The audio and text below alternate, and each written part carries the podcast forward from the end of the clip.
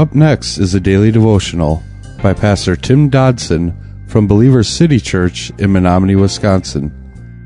To subscribe to the podcast, visit streetlevelradio.com and click on subscribe. Thanks for listening to Street Level Radio. We're in 1 Corinthians chapter 1, verse 2.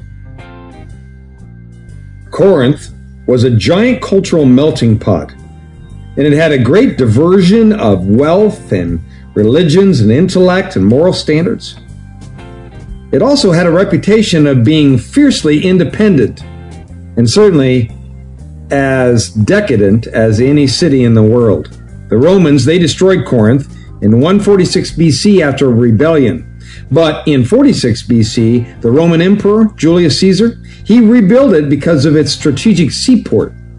So by Paul's day, AD 50, the Romans had made Corinth the capital of Achaia, which is present day Greece, by the way. It was a large city. It offered Rome great profits through its trade as well as its military protection of its ports. But the city's prosperity made it also ripe for all sorts of corruption.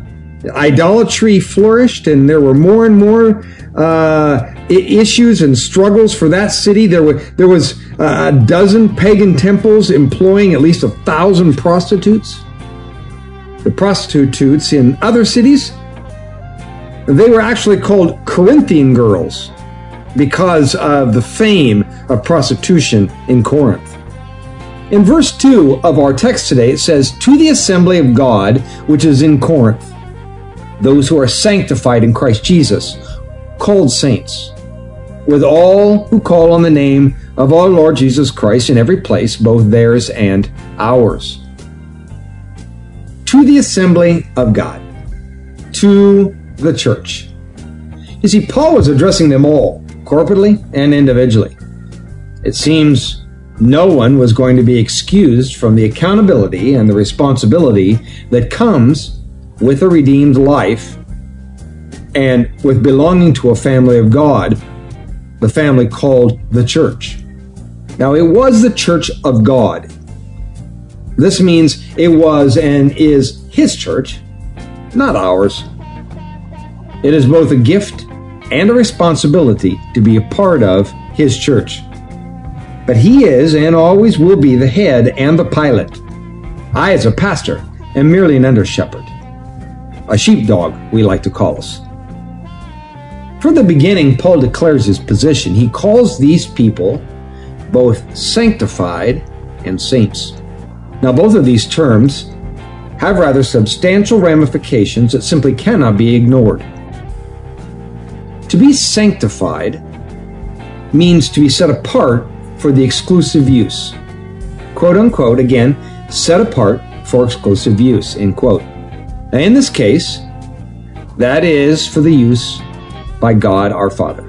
Such a concept has been almost lost in today's modern church.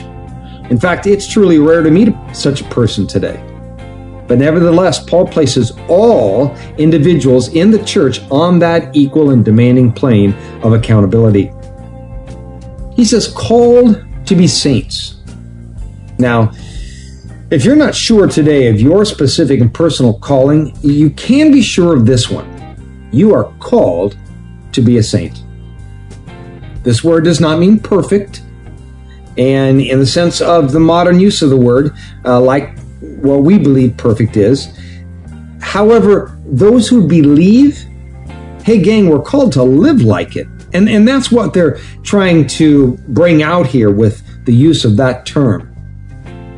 This is a simple idea, one which, again, seems to have been lost as the church is saddled up next to the world today.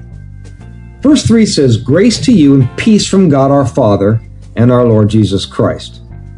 Now, this is Paul's common greeting, and it begins with grace, as in common Greek greeting, and peace, which is a common Jewish greeting.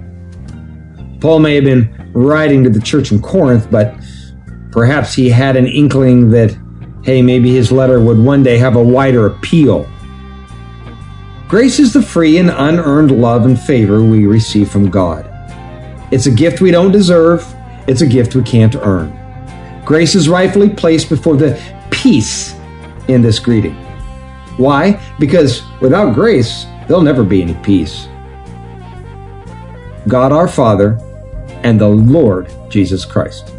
So, right from the beginning of this letter, Paul was establishing the tone and the direction in which he was heading. You see, this letter was and is for believers. And Paul establishes that relationship and a relationship he bases upon that direction. Christ is the Lord, whether we choose to receive him in that role or not. That was a daily devotional by Pastor Tim Dodson from Believer City Church in Menomonie, Wisconsin. For more information on Pastor Tim Dodson or Believer City Church, visit believerstogether.com.